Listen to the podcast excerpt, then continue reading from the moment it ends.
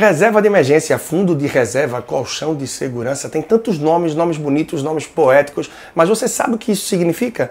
É super importante para a tua vida. Vem comigo, assista esse vídeo até o final que você vai entender um pouco melhor de como fazer e qual é o valor, qual é o suporte que pode ser melhor para te deixar mais tranquilo. Vamos lá.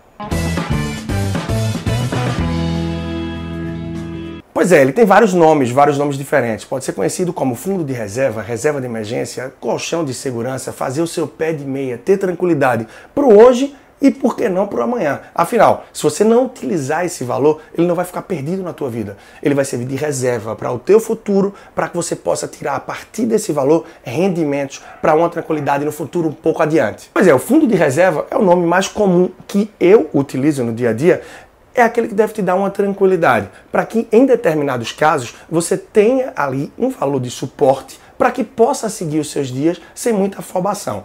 O mais comum para o brasileiro é ao perder o emprego, sim ter um suporte do seu FGTS, da rescisão e do seguro-desemprego mas foi muito comum nos últimos anos, devido à situação do Brasil, que isso não acontecesse. As empresas tirassem o funcionário e que simplesmente não pagassem nenhuma rescisão e nada dos seus direitos.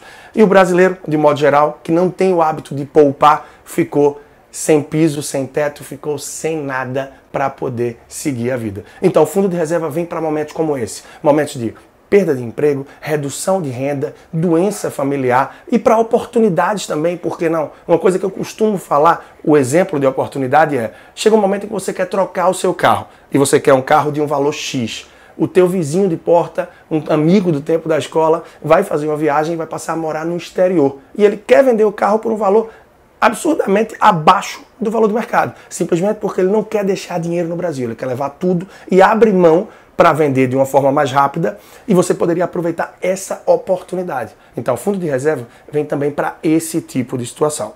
E aí você pode ficar pensando, tá, Leandro, interessante esse negócio, gostei, mas como é que eu componho esse fundo de reserva? Como é que eu calculo o meu fundo de reserva? E aí vamos lá. Uma família, uma pessoa que tem um custo de vida, por exemplo, de mil reais por mês, ela vai precisar de pelo menos seis a 12 meses de reserva, ou seja, de 6 a 12 mil de reserva. E isso é uma variação grande, Leandro. Como é que eu vou saber se o meu fundo de reserva seria equivalente a seis meses das minhas despesas mensais ou a 12 meses? Afinal, você está falando aí do dobro do tempo. O que eu costumo dizer é: se você é funcionário público, o casal tem estabilidade e um emprego que de certa forma dá essa tranquilidade, você pode partir para um fundo de reserva um pouco mais baixo, sim por volta dos seis meses. Isso não tem problema algum. Agora, se os dois são da iniciativa privada, ou claro, você é solteiro da iniciativa privada o ideal é que você sim tenha uma reserva um pouco mais larga, para que te dê um conforto por um prazo maior, partindo aí para os 12 meses de tuas despesas mensais,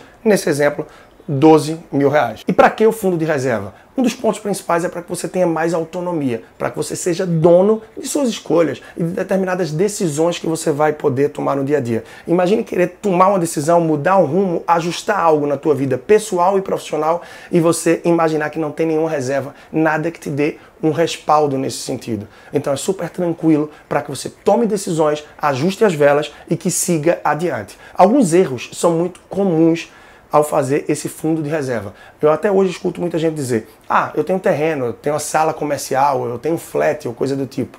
Isso não faz parte do seu fundo de reserva, porque o fundo de reserva é um valor que precisa estar aplicado em algo com liquidez. E ter o seu dinheiro em algo como um imóvel, um terreno, um flat, uma sala comercial, não vai te dar a liquidez necessária. Imagina só, seja um terreno, uma sala comercial, um flat, não importa, um valor hipotético de 100 mil e você precisa por uma questão de doença na família 50 mil da noite para o dia. Você não vai ter liquidez, você não vai conseguir transformar isso em dinheiro rapidamente.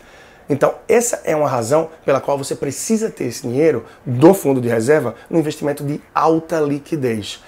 E vamos lá, fundo de reserva não está ligado à rentabilidade, e sim à alta liquidez. Então, é normal que aonde o seu dinheiro tiver investido, você não venha ter tanta rentabilidade, tanto retorno, mas que tenha uma liquidez maior. E aonde eu posso botar um investimento como esse, por exemplo, Leandro? É muito comum se sugerir o Tesouro Selic. Eu poderia sugerir aqui outros produtos também, só que o vídeo vai ser assistido hoje, daqui a meses, daqui a anos, e tem uma certa diferença que pode acontecer entre esses produtos. Por isso, no longo prazo, o Tesouro Selic termina por ser normalmente o mais adequado. Por quê? Você consegue ali um retorno de 100% da Selic, ou seja, acima da poupança e de vários outros produtos, por exemplo, dos grandes bancos, você tem alta liquidez e uma tranquilidade para, em caso de qualquer necessidade inerente ao fundo de reserva, ter esse dinheiro na mão rapidamente. Então, um dos produtos que sim você pode investir com tranquilidade e que é bastante seguro. Alguns outros erros que eu posso citar também e que são muito comuns é de repente a pessoa tem uma viagem a fazer ou uma festa, festa de família, aniversário de filhos, seja o que for, e utilizar o dinheiro do fundo de reserva para isso.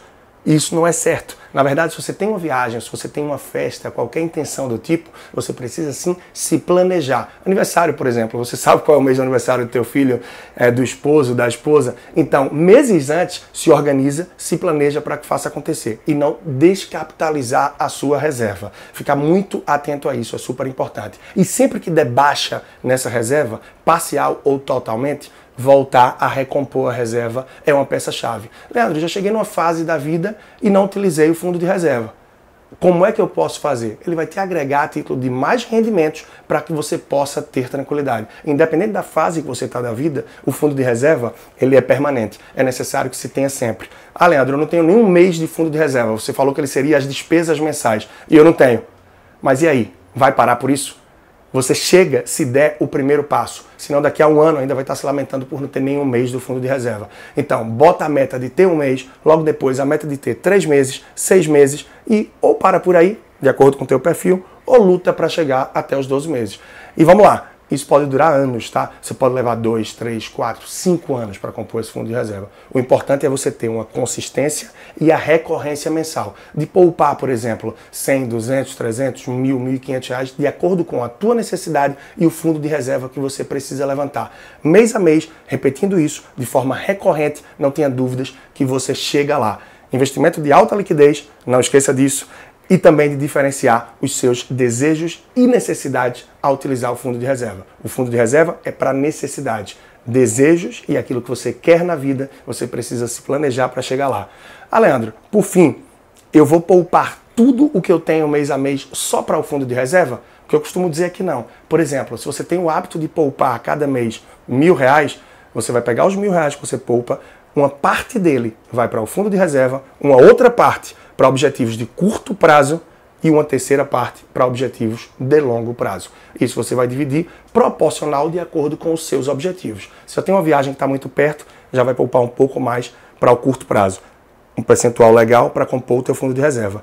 E um outro pode ser um pouco menor ou maior para o longo prazo, de acordo com a tua idade. Quanto mais velho, mais poupar para o longo, longo prazo. Quanto mais novo, você tem mais tempo e mais tranquilidade. Eu sou Leandro Trajano, personal financeiro. Conheça um pouco mais do meu trabalho no www.leandrotrajano.com. Eu estou no Spotify, no Deezer, SoundCloud e podcast. E acompanha que toda semana tem vídeo novo aqui no canal. Um grande abraço.